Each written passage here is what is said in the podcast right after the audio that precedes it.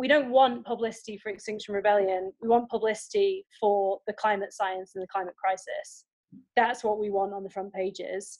We're not trying to, you know, court media attention by any means. We want people to be talking about the science, and it's something that Greta speaks so well on. You know, why are we not talking about the science? And she's exactly. This is Things Can Only Get Greta, the podcast where we discuss how small changes can make a big difference in fighting the climate crisis. With me, Victoria Cook, and Adam Costello. Hello, welcome back to Things Can Only Get Greta with me, Victoria. Hello, Victoria. Hi, Adam. How are you doing this week, Adam? Uh, I'm all right, I think. How about you? Uh, I'm not okay, right? Oh, why? Uh, because th- the world has gone mad Mm, yeah, and it's stoking my inner madness. yeah, I feel bananas. yeah. This is day 33 of quarantine for Is it? us. I counted the days. Oh my god.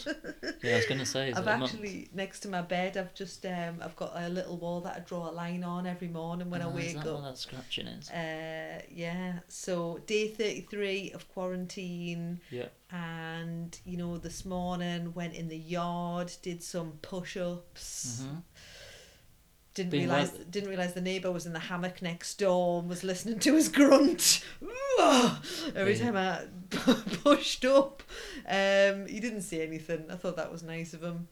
Uh, so that's where I'm at. Yeah, the weather the weather has been uh, absolutely epic, though, hasn't it? Oh, like man, for like the whole time. I think been we've had like two days of rain or something. yeah, it's been really great. I sunburned my shoulders today. Mm. Yeah. Uh, so that that's where we are right now. Yeah, so I think we've so we're in like the third. Well, let's say let's call it a month of lockdown, Mhm. uh, and they've announced I think today that there's at least going to be another three weeks of the same. How does that make you feel when Uh, you when you heard that? what did you Uh, think? I don't know. Sort of, there's like parts parts of me. Maybe it's like the the very odd, um, strange mind that I have uh, that uh, is like quite enjoys that factor. I'm like, oh, that's pretty cool in a weird way. Do and you then like? But what is it about it that? because it's just it's so different to like Yeah. a normal life, and you're just like, this is like this time that we can actually do all these things, and you've kind of almost got an excuse to paint or draw or do all these like things that you've probably wanted to do for so so long Mm. and really that might be like a really good way of looking at this time that it's like a time that you can actually do all those things that you've not been able to Mm. do if you're you know if you're in a fortunate position whereas obviously tons of people aren't and it's going to be surely fucking really really hard for some people yeah. um, but yeah but so trying to i'm trying to take as much positive out of this horrible horrendous time as Mhm. possible Yeah, which I think is really all we can do. yeah yeah Um, yeah, there's a lot of people struggling at the minute. Like, you know, I, I think we were talking a bit earlier on about how actually you can be enjoying lockdown. Some people are. The weather is gorgeous. The neighbours are out. We're talking. You know. At like a two meter distance, obviously, but we're still talking. We're having a laugh. The kids are here yeah you know, where y- having a great time. But actually, the frame of this Yeah, yeah. is that there are people going to work every day, you know, directly involved with really, really sick people and trying to help in a horrendous situation without the right equipment. And there's this terrifying thing happening that none of us know what the end is going to be yeah listen, sorry to be Debbie Downer, but like that's the frame that we're looking at this picture with. So even if day to day we feel great, we're like, woohoo, you know, Mm. another day in the sun. It's like there's also, I don't know if you have this, but just this overwhelming sense of doom Yeah. as well, and just fear for all those people that are really struggling through this yeah. you know? But Yeah. but it's one of the things it's taught me now right? Oh this is going to sound so cheesy and all my mates are going to take the mickey but do you know what the truth is? Um every day i feel dead grateful yeah now Yeah. for like things that before totally just didn't, take for granted didn't like, yeah. even think about so like today i was on me daily exercise yeah um, and we're so lucky we live out near the hills, and I'm walking through the hills. And I just thought, bloody Hold on. hell, You said daily exercise. yeah. You just told everyone you, you're exercising first thing in the morning. Listen, I doubled up on my Uh-oh. exercise, right? I've put on a bit of quarantine weight. Oh. So at the minute, uh, I'm having to hammer it. Uh, I've been eating the crisps. uh, I've been eating a bit of chocolate, but it's it was emotional eating. All right, Adam. So, So- uh, yeah, what were you doing today? So I was walking in the hills, you know, doing a bit of a Maria von Trapp spinning round, wearing a pair of curtains as a dress. Hmm. Uh, you've never seen The Sound of Music, so that means now to you. Um, Mm. but uh, I was up there in the hills and I just was thinking, you know, like, oh man, I'm so grateful because right now, in this second, I'm not ill. The kids are at home. Everyone's all right. Um, and and I'm breathing in this lovely was air. looking after the kids? You. but for that moment, I just felt really grateful. Yeah, totally. Well, uh, it's what you've been saying to me loads actually during this. Um, and it's like living in the moment. I think like before this all happened, I'm like running a business, running inland sea. Um, we've got kids. Like everyone, your life before this all happened was like running at a million miles an hour. Um, rarely ever living in the moment. Being told all the time you need to live in the moment, and like, oh, and, uh, am I living in the moment?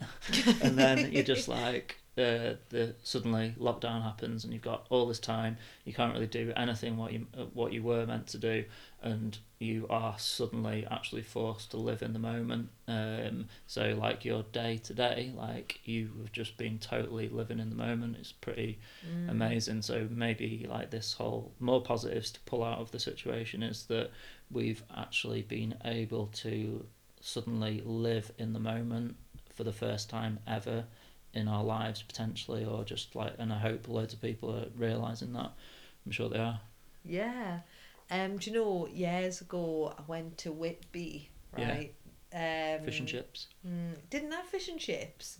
Uh, but I went to Whitby and I did a course in laughter. So I studied laughter yoga in India years ago. yeah Uh, that's a different story for another time. yeah But um, I went to Whitby and I did another course in laughter. And while I was there, they taught us mindfulness, right? And one of the exercises was to take a bar of chocolate mm. And blindfold your partner, right? Hold on, it wasn't Fifty Shades of Grey or anything like that. This was legit, right? And I was in a room with uh, ser- serious people, Adam, right? And uh, and what you had to do was you had to. oh God, this sounds so dodgy. Now I'm saying it out loud, but in the moment, it it was normal, right? So what you had to do is you had to rub this bar of chocolate under your partner's nose, and then they had to smell it, yeah and then you would put it in their mouth, and they would eat it. And the point was to be mindful and Yeah. to be present and in, in the moment. yeah yeah Um, but the problem is I, I've got no sense of smell or oh, taste. yeah So there was just uh, there was no moment for a- you there was just a middle-aged man called Robin who I'd only met a couple of hours earlier, rubbing a bar of chocolate under my nose, wondering uh, what hell was feeding happening us, and me going mmm. Even though, leave that visual there I think well, there we go, there we go. Uh, so do you know what? One of the things actually I've been really enjoying about lockdown is speaking to the neighbours oh more. yeah yeah totally So uh, we've got we've got a na- well we've got neighbours on both sides, right? One of them's just moved in, she's great, but on the other side, right, he is so lovely, isn't he? He's Yeah. so great, and he runs a carpet shop. Yeah, I'm scared though now because it's like our, the walls of our houses are like so thin you can literally hear like everything. So I'm scared that he could be uh, listening to us now. So yeah, um, but yeah, Yeah, he's got a really cool carpet shop called The Weave, yeah, uh, which the carpets are amazing. Have you seen them? mm, yeah. Of yeah, course. they're really great, and he's such a brilliant bloke. Um, well, they're not carpets, they're rugs actually. all right, all right, Aladdin, chill your beans. Yeah, Um, but one one of the main things we knew about um before we started chatting was that he liked to have a bath because we could hear him running the water, and he liked to listen to a bit of Lionel Richie in oh the my back. god. Right, that's all we knew about him. but now we know him really well. We talk to him all the time, and like he's such a great guy. I And, feel uh, I feel pleased that I, we've I'm just hoping now that he's not going to listen to this. He, let's not tell him about it. Okay. Okay, but I really like him. And then there's Barbara on the other side. Yeah, there's Barbara. She's- She's she's old. I don't know, but she's a great lady, Yeah, yeah. And she loves people. birds. Mm. And I don't mean sexy women. I mean actual birds. Uh, oh, she's so lovely, Yeah. Barbara. We've got a good street here. Oh yeah, it's like um, it's just a proper sense of community, which is what we want to talk about a bit like now, I guess. Like, yeah. uh, Although, hang on, do you know, maybe we should check in with this again in a month because right now we think they're brilliant. But That's true. another another month of lockdown, Could we war. might be. No, it is mate. Like, well, everyone's just hanging out, and well, it's sunny. Everyone's hanging out in the gardens and just chatting and chatting about the situation, and it just throws up loads of really, really interesting discussions about like, um, well, the world, I guess, and like even like politics and like the community vibe and everything. Um, Where you grew up, was there? Did you have a community vibe? I grew up in a field. Like, I'm not joking. I grew up literally in this house that was like smack bang into the middle of these fields, and all there was was like a farm on either side. And my community was literally my brother, my sister, my mum, my dad. this sounds like a cult, It, it was. but was it nice? Uh, yeah, I think so. We used to like like bury all the dead pets under a tree, Oh God, this is taking a turn now. um, things like that, and have ceremonies for them. Why did you have so many dead pets? I think my dad might have not liked them very much, but also there was a there was a main road at the bottom. This is the other thing about the house. there was like a main road at the bottom of the road with no pavement, so it's like we couldn't even. It's like when we got older, it's not like we could even like escape along and go onto the pavement into like the town or whatever. We just had to like run through these fields. It's pretty dark, pretty weird. Really. Sounds like Children of the Corn, Mm, it was a bit like or that. like a horror film. Mm, yeah. Uh, great. Well, where I grew up in a tiny coal mining village in the northeast of England, Northumberland, beautiful Northumberland. And um, do you know? I tell you what, right? I my street was quite long, but I knew so many people on that street, and they knew me. There's little Vicky Cook. Yeah. Hiya, little Vicky Cook, and I pedalled past on my little orange bike, Yeah. Budgie, it was called Community. We had a proper community there like Mhm. we really did it was it was a small little village Yeah. small little you know um but everyone knew everyone and i felt really safe there it yeah, well, that's the thing everyone talks about, isn't it? When we were growing up, like kids were just literally allowed to like go out when they were dead young and just like, see you later, little Oh, Johnny. We'll, uh, totally we'll catch you. You know, come was back. at-" johnny another child of the corn Yeah, he was like my long lost brother. We let him go, and he never came back. no, he's buried underneath the oh uh, don't the tilly tree. oh god Uh, gosh. Uh, yeah, so yeah. community. but but now so I, I think community can depend on how much you want to get involved Yeah, you know because for some people you're at work all day and then you Yeah, get yeah. back and it's like where's the time for the Totally. community but actually you or we as a family have been doing something a bit more involved in the community which is pretty cool mm, you mean scoops and scales? i do mean scoops yeah, and so scales that like um, we've actually just had a delivery from Scoops and Scales. oh my god there was a right it's just just to what paint time the is it? It's nine o'clock p.m.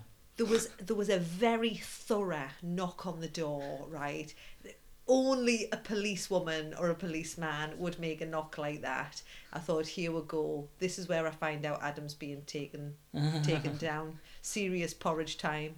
Old costello.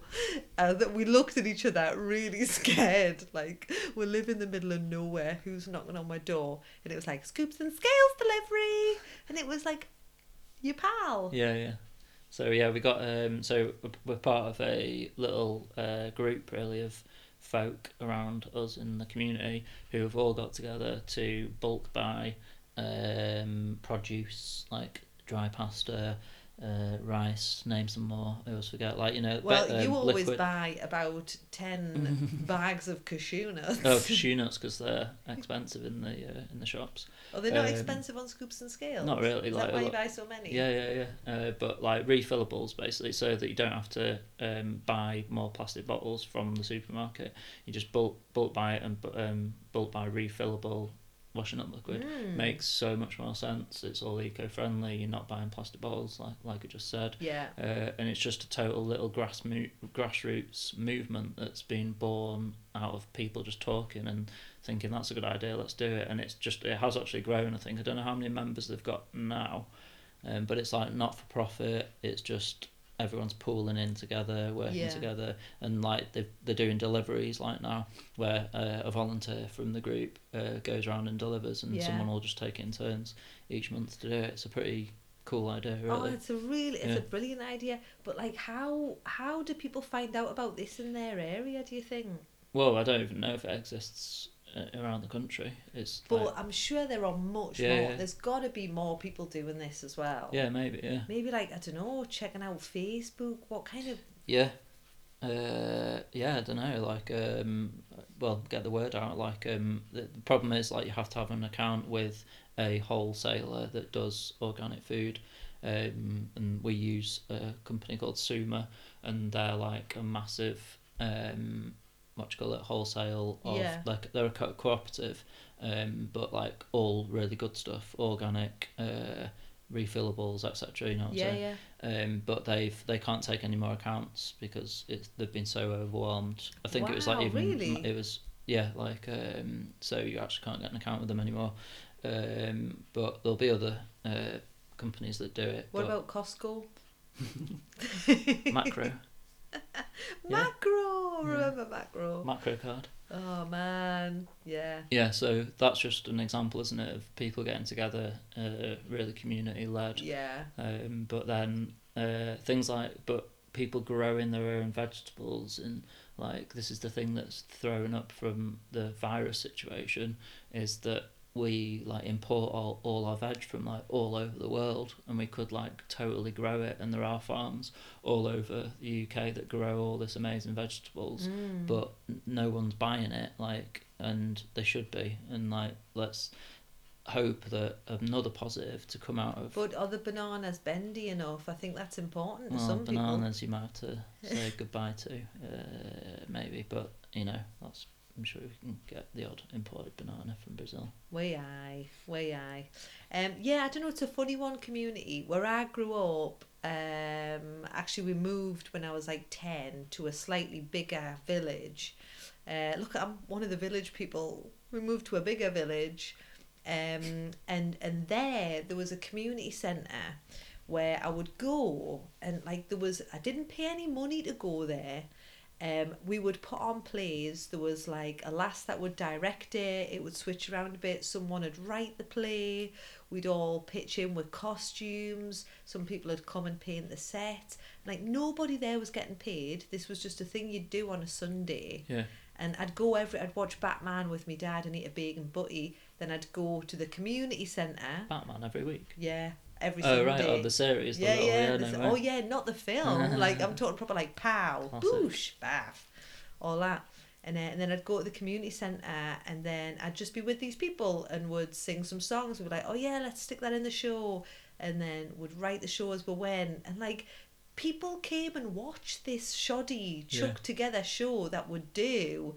You know, I think would do like two or three shows a year. yeah Um, you know, and like, and and that does that does that still happen Well, that's what I'm thinking. I did try and do that in our little village yeah uh, a while ago, you know, and that that it does still go on now. It's run by a guy called Donald, uh, with the biggest eyebrows I've ever seen on a human.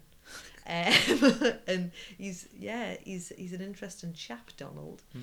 Um, but he writes the plays, he writes the music. The kids come in and do it. So that is still happening here. Yeah, but I suppose like the whole community centre, um, like we, we all know that they've all been shut down, like over the last ten years, haven't they? Like even Mm. libraries and like library libraries pretty much like Yeah. cut in half, and like uh, yeah, community center, like the whole community center thing in cities and stuff just doesn't exist anymore, does it? yeah, that's it. And Right. youth centres. Youth centers, sorry, that's what I'm looking for. Yeah.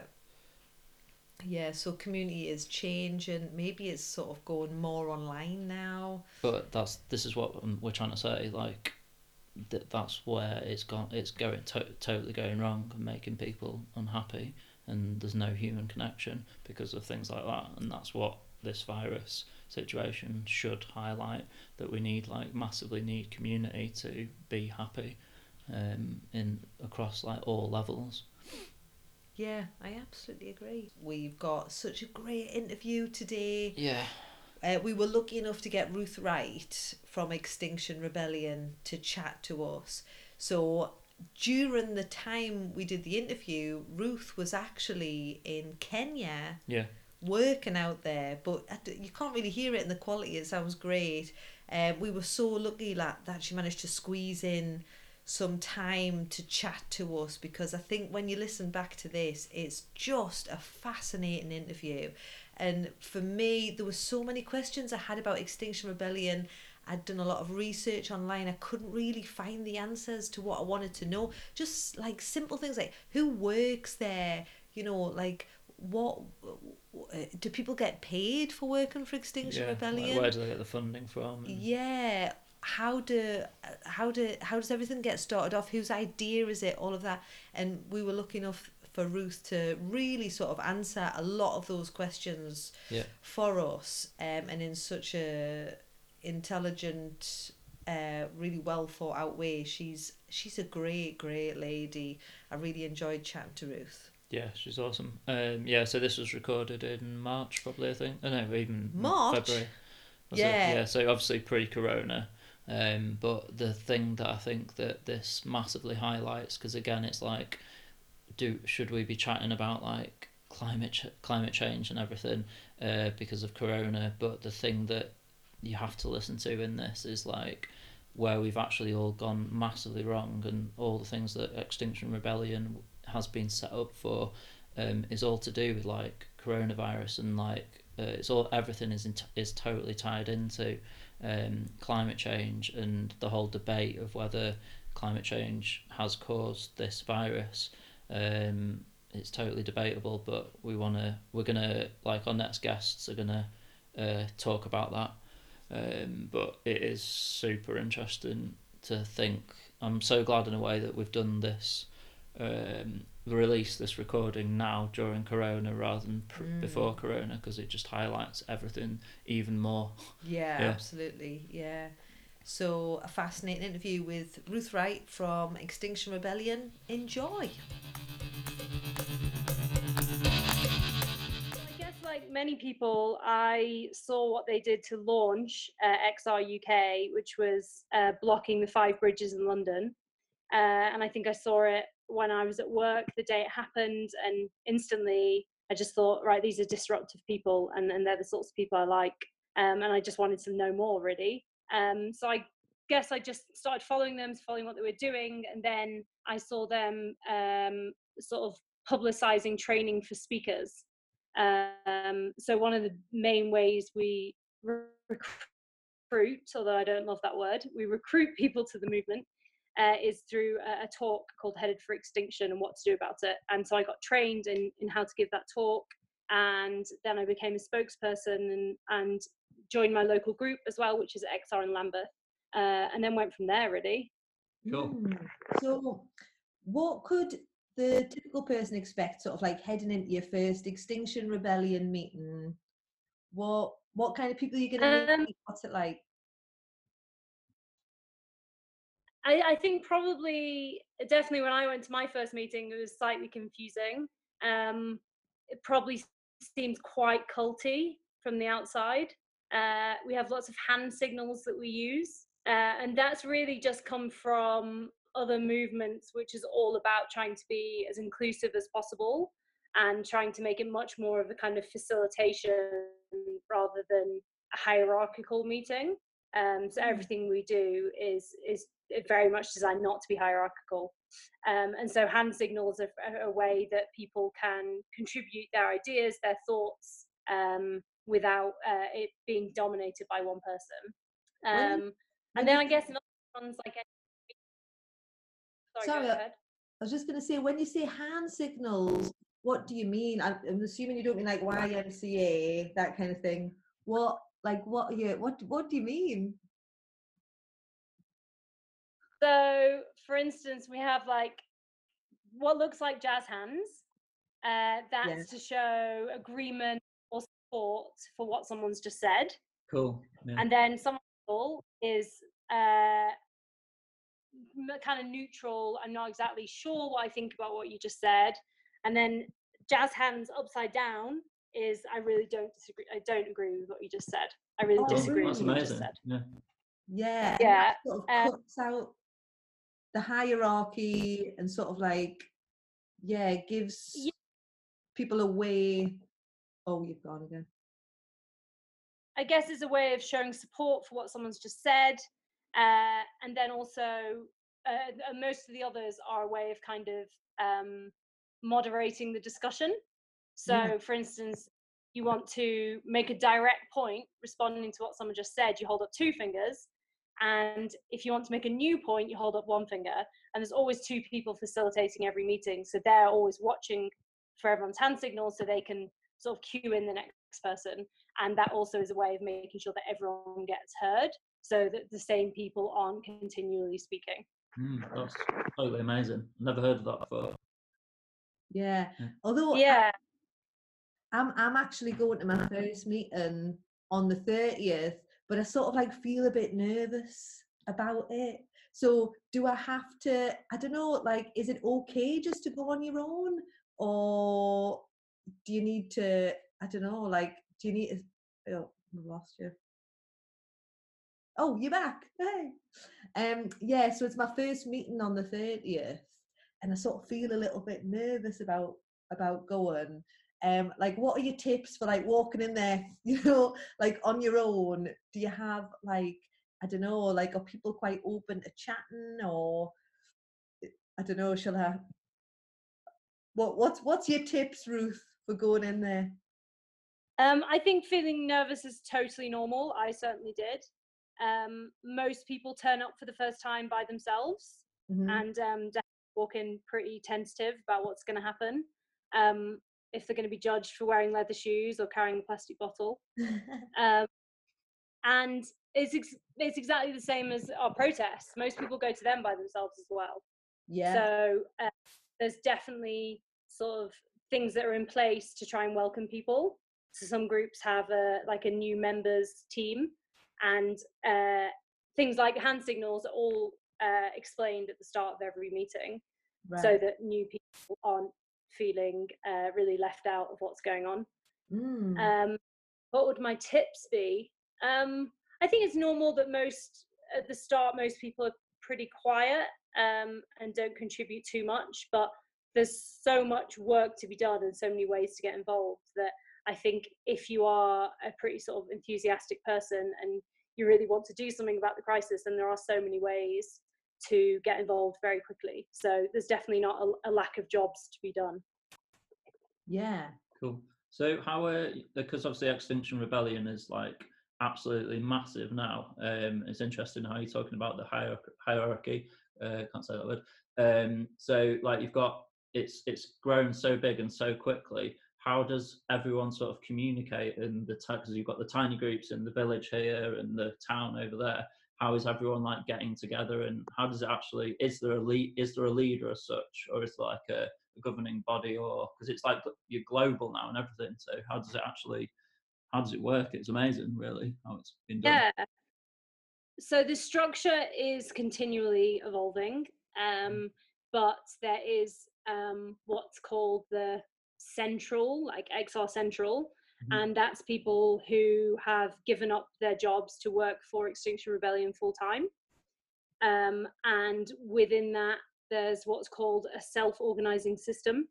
It, it gets a bit gets pretty jargony when you get into it, but that's essentially like a structure that means that everything can be organized and so that people have a way of communicating and sort of feeding into bigger plans and strategy.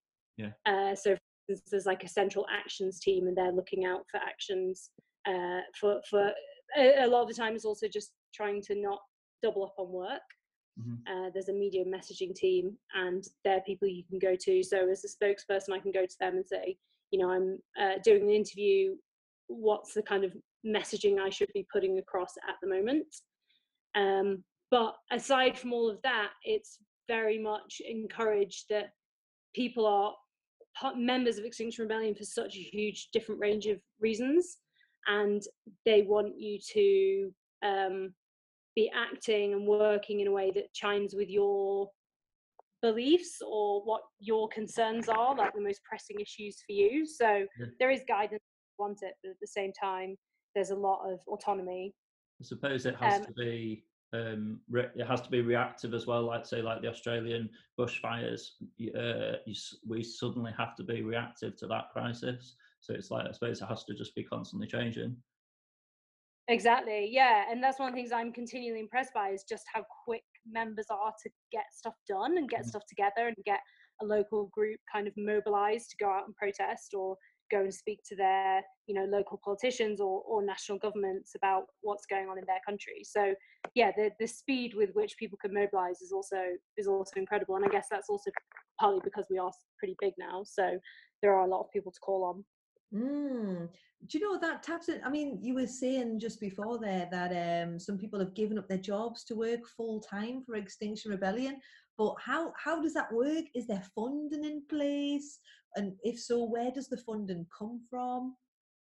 Yeah, so everything's completely run off donations. Um, so, for instance, during the October Rebellion, we raised a million pounds of donations in five days, and that was purely from the public seeing what was going on, it being communicated in the media, seeing people camping out in Trafalgar Square and getting arrested, and who knows, right? Who knows? The, the you, there's no real way of knowing who the people are making donations, yeah. but yeah, feels from people you meet on the streets, at least, it feels like very ordinary people who are already very worried about this crisis, and they're seeing people doing something about it, and they go, "Okay, I can't get down there and protest, but I want to show my support through money." Yeah. Yeah. Uh, and then I've heard uh, rumors of billionaires just calling them up and going, "I really want to help. Can I give you all my money?" So you also get uh, high net worth donors as well. Yeah, yeah. amazing. Yeah, brilliant. Yeah, and then um, within the last kind of six months, um, people are paid what's called a volunteer living allowance um, because we need people to work full time for Extinction Rebellion, but they also need to eat and pay their rent. So yeah. that's what that cover. Um, and it's never nice. never a huge amount of money, especially not compared to the really you know people who've given up really high paying, um, traditionally prestigious careers. Let's let's say yeah. uh, those people, you know, they can't earn the six figures they were earning before through Extinction Rebellion by any means, but uh, there, there's a need for those people to to live, and and that's what those allowances are for. Yeah, absolutely amazing. Um, yeah, so I wondered what are your because I suppose you've done quite a lot of protests and rallies now. I went to an amazing one in Manchester. I don't know if you were there. The the most recent uh, one. Uh, I've been in London. Ah, right, okay. Um, who are you? Um, yeah, Manchester's a great place.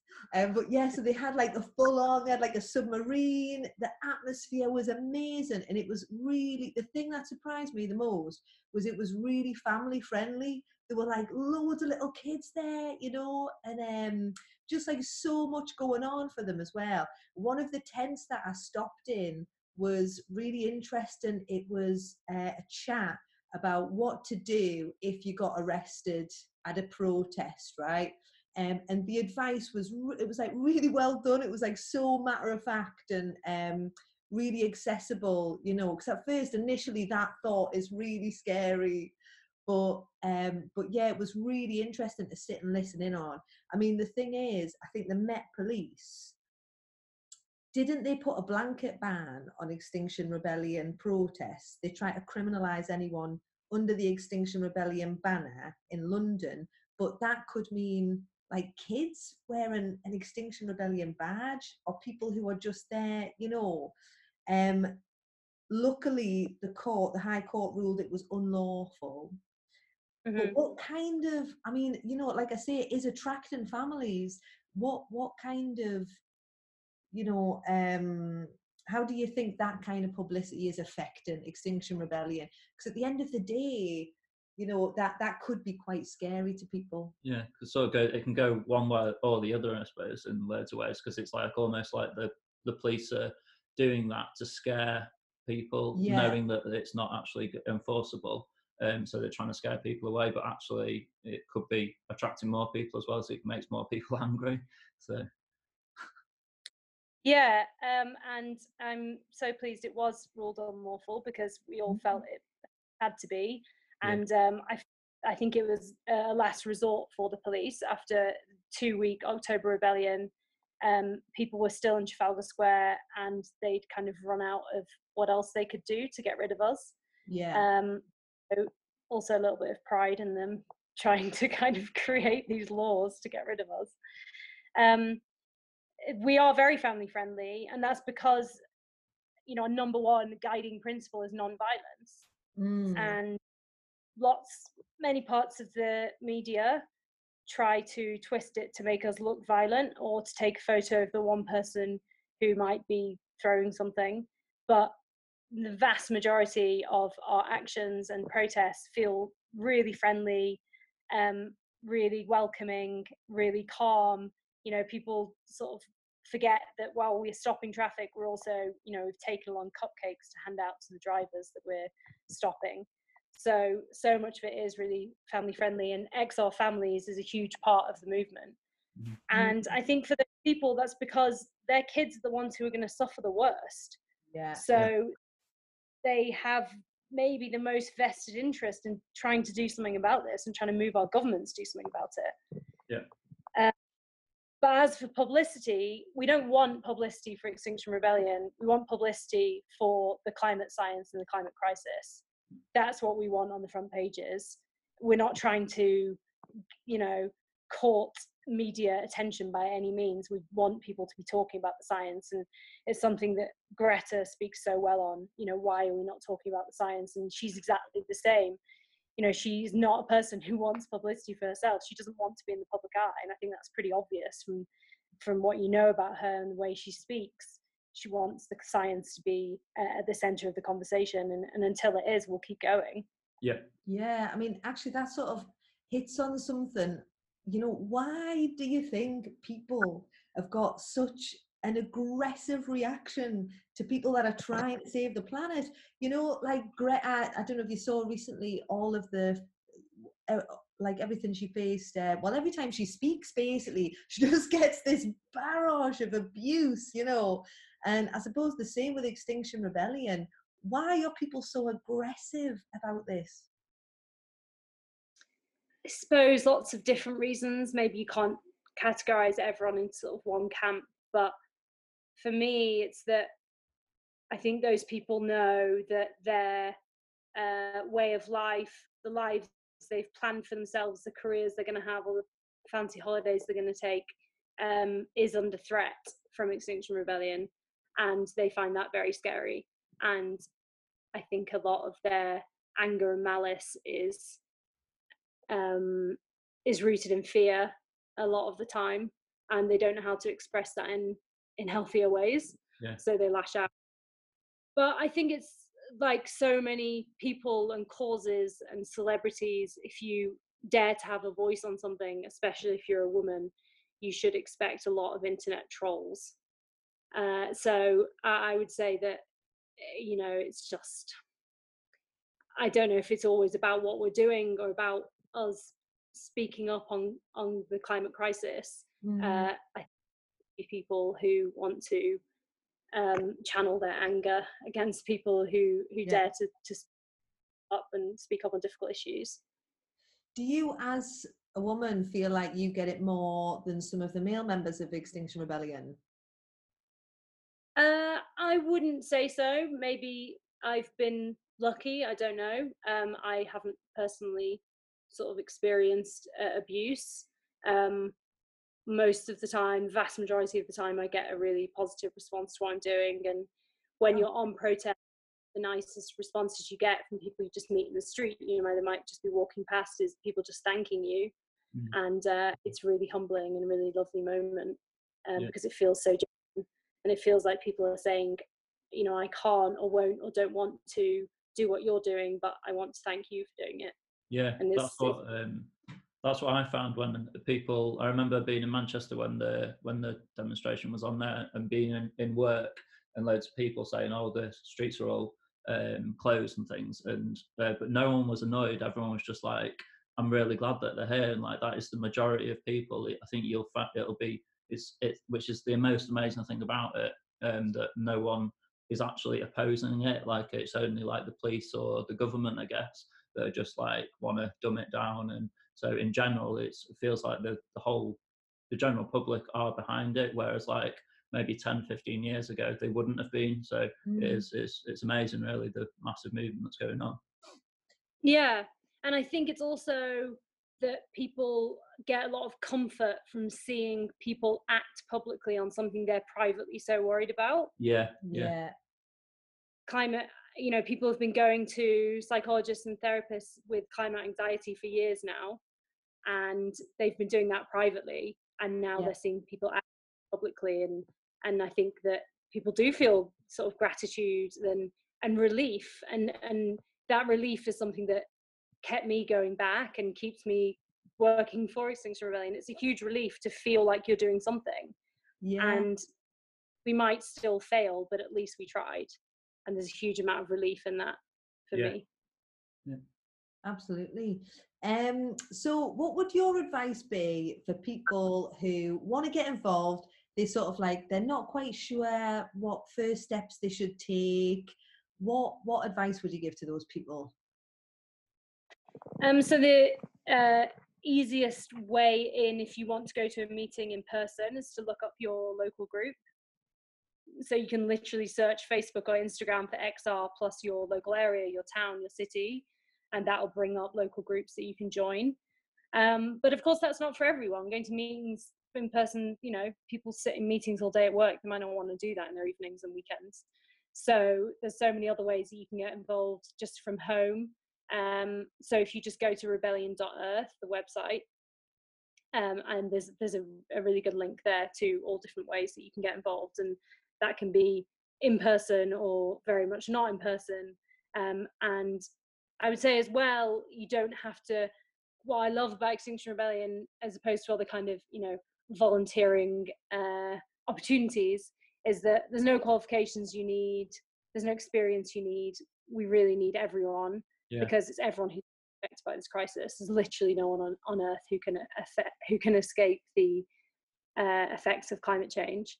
So we need everyone, and, and everyone's welcome, and, and there's something for everyone to do, and it doesn't need to be a, a, a you know three hour a week commitment. It can be as and when you've got the time and got the energy, and regen is a huge part of Extinction Rebellion, and, and the, the core principle of that is don't do too much and step back when you need to and and take a break and take a rest because thinking about the climate crisis can get really exhausting Oh man. and you can't all the time Yeah, yeah, it really can. Um, so is there anything that we've not touched on today that you just want people to know that you you really sort of like feel like you should say? um i don't know if i've said enough about how everyone's really lovely and it's really fun Yeah, that's the I thing. wanna Yeah, I mean, sorry. no i was just going to say i want to get that across that everyone i've met rebellion people i would genuinely love to sit in the pub and have a pint with they're all Yeah. really interesting people and and often people have come to extinction rebellion after years of either worrying privately or campaigning so they all are, are really well informed not to say that in a way that makes it sound like intimidating and that you have to you know know the climate science to turn up that's not the case at all um, because you can learn more, loads more about it if you want to. Um, but just to say that, yeah, they're, they're overwhelmingly really interesting, lovely, giving, generous people who it's a pleasure to spend your free time with. And I think that's how it needs to be, or else the movement's not going to go very far. You know, most people aren't working full time for Extinction Rebellion; they're uh, doing it in their spare time. So it needs to be something that you enjoy and, and that you find fulfilling because at the heart of it is such a scary issue Mm. that is Mhm. Different. I think, it does need to be light and enjoyable and, and fun. Yeah, Yeah, absolutely. Do you want to ask the last question? I thought that was the last question. Ah, no, I've got another one. One more question for you, Ruth, and then I'm going to let you go. I promise. Um, No worries. So, if you had like, if you could just give one bit of advice to people, just one thing that you'd like people to change that they can do every day, what would it be? Campaign for systemic change. Yeah. whole thing. Um, I think that we've gone through decades of fossil fuel companies and lobbyists making us feel that this crisis is our fault. Uh, when that is not the case at all, we could um, all make all those kind of changes stop eating meat, stop flying, recycle all those things that people talk about. We could all do all of those and it still wouldn't be enough it's the um, 20 polluters, literally 20 companies in the world that are at the, at the heart of this problem. And it's them that need change. And they won't change unless governments legislate for it and consumers demand it. So we all need to be acting in a way that causes them to make the changes that will start making emissions come down very fast. So I would say that we've all lived through a lot of guilt as well of feeling like um, we're not doing enough or we're doing too much that cause too many emissions. And I think that guilt um, is really paralyzing.